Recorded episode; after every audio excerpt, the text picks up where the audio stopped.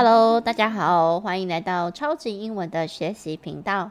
我是你的英文收纳师 Cherry。为什么我说我是你的英文收纳师呢？因为我发现啊，其实大家的英文不是不好，而是学的英文太多了，就很像我衣橱里的衣服一样啊，太久没整理，我都不知道原来我的衣柜塞了四五十条裤子。可是啊，每次要出门的时候都找不到裤子穿，只好一直买新的。这个道理啊，就跟我们学英文是一模一样的。学的太多，没有经过收纳与整理，最后要用的时候啊，通通找不到。然后呢，就以为自己没有，所以啊，只好一直学，一直学。今天要来帮大家收纳的主角是什么呢？就是我们的 be 动词。讲 be 动词，可能会有一些人觉得一头雾水。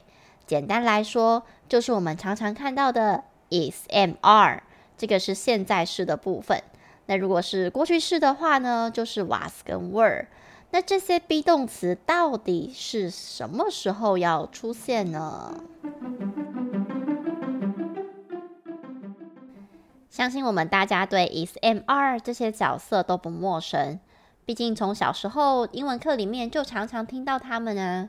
可是你知道他们什么时候该出现吗？有一个同学就说。啊，就 I am, she is, you are 这样搭配啊。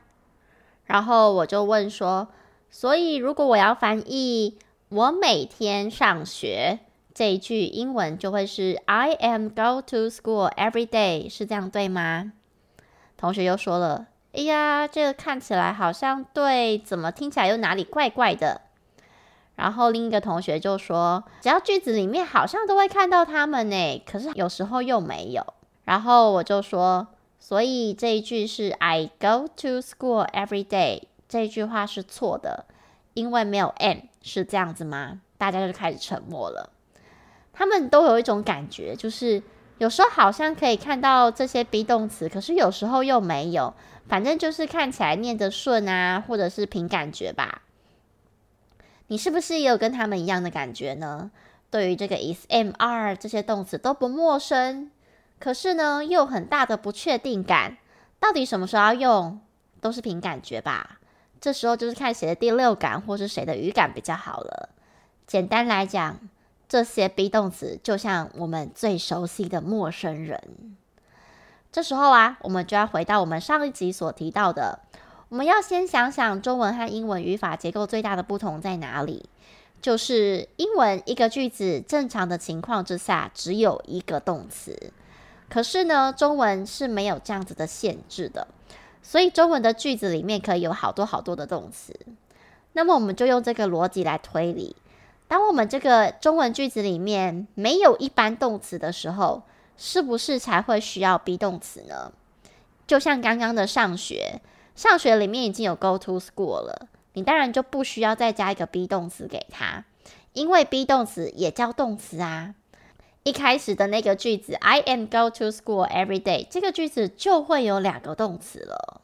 通常只要看到句子里面有 be 动词，应该要感到非常开心，因为它的句型变化超级简单，就是用原本的 be 动词再去做否定句或者是疑问句的改变。举个例子来说，比如说像上次我举的，Cherry 每天都很忙碌。好了，那这句的。英文应该是 Cherry is very busy every day。那它的否定句呢，非常的简单，只要加上 not 就可以了。那它的否定句就会变成 Cherry is not busy every day。疑问句呢，只要把 is 调到最前面去就 OK 了哦。那问句就会是 Is Cherry very busy every day？所以任何的句子里面只要有 be 动词。那就按照这样子的方式去做疑问句跟否定句的变化就可以了。那么除了上面这个基本用法之外啊，还有两个特别的时机点会用到 be 动词，那就是进行式跟被动。我们都知道进行式叫做现在 ing，那么只要把动词改成 ing 结尾就可以了。上一集我们也有提到啊，只要动词加上了 ing。基本上呢，它就像中文的转品一样，这个动词啊已经转变词性，变成是名词了。所以它已经不是动词了哟。假设我们举一个例子好了，Cherry 现在正在客厅看电视，你可能会想要讲说，Cherry is watching TV in the living room now。看中文会觉得这句的动词就叫做看电视的看呢、啊，但是啊，给大家一个非常重要的概念，就是我们有讲过，动词其实是英文里面的灵魂。我们为什么要先把动词学好？是因为它上面承载着太多的资讯了。这个呢，也是我们常常搞最久的地方，就是动词的时态。简单来讲，动词的时态就是时间加上状态。刚刚这一句叫做 Cherry 现在正在客厅看电视。我看到现在正在，就会知道说，哦，他想要表达的就是现在正在进行的动作，所以他用了 ing。但是这个 watch 本来是动词，加上 ing 之后变得不是动词了。在这里不是动名词，我要跟大家解释一下，它其实叫现在分词。那一开始我觉得大家可以对于这个词性先大略知道就好，不要太复杂。你只要知道它不是动词。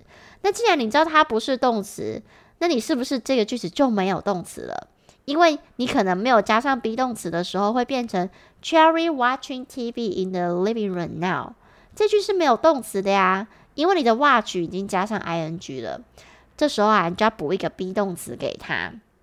那么因为它是讲现在，所以你这个 be 动词就只能用现在式的意思，加上主词是 Cherry 嘛，所以整句话才会变成 Cherry is watching TV in the living room now。这个句子啊。你可以非常轻松的判断出来，这个动词虽然是看电视，但是因为它经过时态的转变，词性也就跟着改了。那中文是没有这个差别，这也是为什么我们在学时态的时候，有时候会有点不飒飒的原因。那这个句子写出来之后，你就会发现，我真正的动词其实是这个意思。那它的句型变化就跟刚刚那个 Cherry is very busy every day 的变化是一模一样的。否定句呢，你只要加上 not，Cherry is not watching TV in the living room now。那疑问句就是把它调去前面，变成 Is Cherry watching TV in the living room now？是不是非常的简单呢？其实啊，有一个小诀窍，就是句子里面只要出现 be 动词，基本上它就是老大啊。还记不记得我们讲过，我们就是没有动词的时候才会补 be 动词给它的。那么还有另外一个状况会用到 be 动词，就是我们讲的被动，这个是比较再更难一点点的。什么是被动呢？顾名思义，就是在中文里面我们会讲到被怎么了，比如说苹果被它吃掉了，这个被，它的标准结构就是 be 动词加上过去分词，过去分词呢就是动词三态的第三排。过去分词啊，基本上如果它单独出现，它就不是动词了，所以它才叫分词啊。举例来说，我想要讲他的脚踏车上个礼拜在学校被偷了，那么这句的英文就会是 His bicycle was stolen at school last week。这个句子啊，有没有发现它真正的动词其实叫做 was，那个 stolen 是 steal 偷的皮皮也就是过去分词。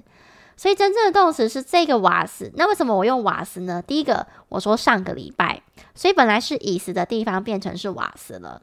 再提醒大家一次，句子的动词非常重要，因为它会表达出这个句子的状态还有时间点。